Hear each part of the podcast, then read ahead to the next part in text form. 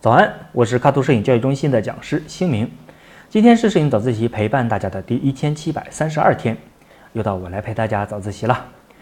我想起来前段时间在早自习的群里看见有人在问，用闪光灯逆光拍摄的时候，为什么有一条黑线？然后群里就有热心的朋友建议他用高速闪光灯。虽然我理解了它的意思是指带有高速同步功能的闪光灯的这个意思，但是对于新手来说啊。高速闪光灯其实是一个挺模糊的概念，我们就拿淘宝里面商家标注有高速闪光灯的产品来说，详情页里涉及到的可以称为高速的功能啊，就有高速同步、高速连拍，还有闪光持续时间，这么至少三个。但是这三个功能并不一定都是我们所需要的。下面我来逐一解释一下这三个功能。先说高速同步，也就是我们前面提到的逆光拍摄时会用到的功能。在逆光拍摄的时候啊，相机通常会提高快门速度来压低天空的高光。这样做啊，会同时压暗人物，甚至会变成剪影。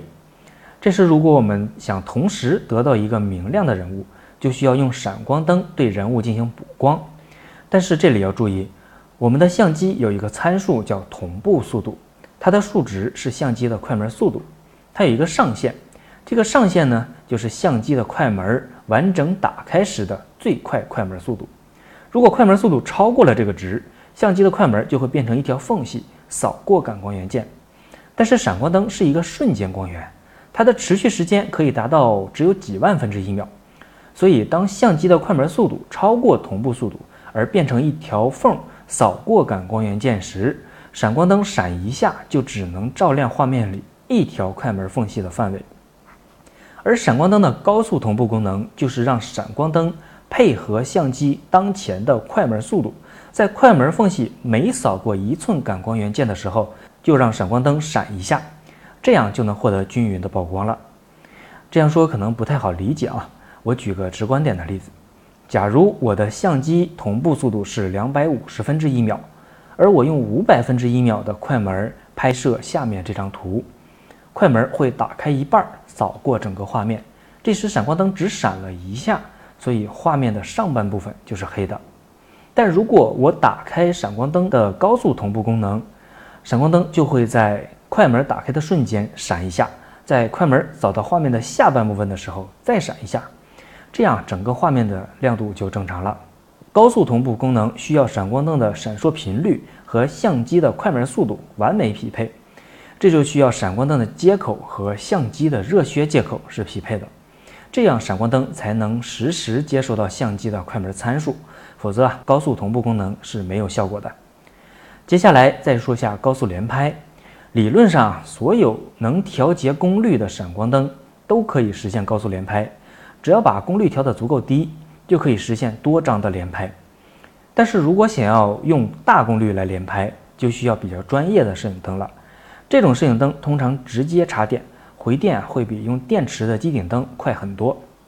而且呢，它们设计有散热系统，在连续闪光后能够快速的把热量散发掉，所以它们的体积和重量一般都比较大，在室内影棚用的就比较多。还有一个参数是闪光持续时间，现在一般的机顶灯都可以达到两万分之一秒左右的闪光速度，我相信啊，在绝大部分场景下都是适用的。至于更高速的闪光灯，反正我到现在都没遇到过这样的需求，所以在选购的时候也没什么必要去刻意关注。最后总结一下今天讲到的内容：如果你需要在逆光环境下使用高速快门的时候补光，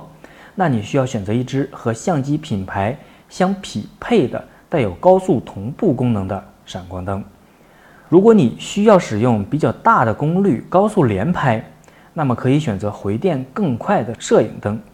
在绝大多数情况下，闪光灯的持续时间都是适用的。没有特殊需求的话，没必要太过关注这个参数。好了，今天就聊这么多。我是卡图摄影教育中心的讲师星明，每天早上六点半，微信公众号“摄影早自习”，我们不见不散。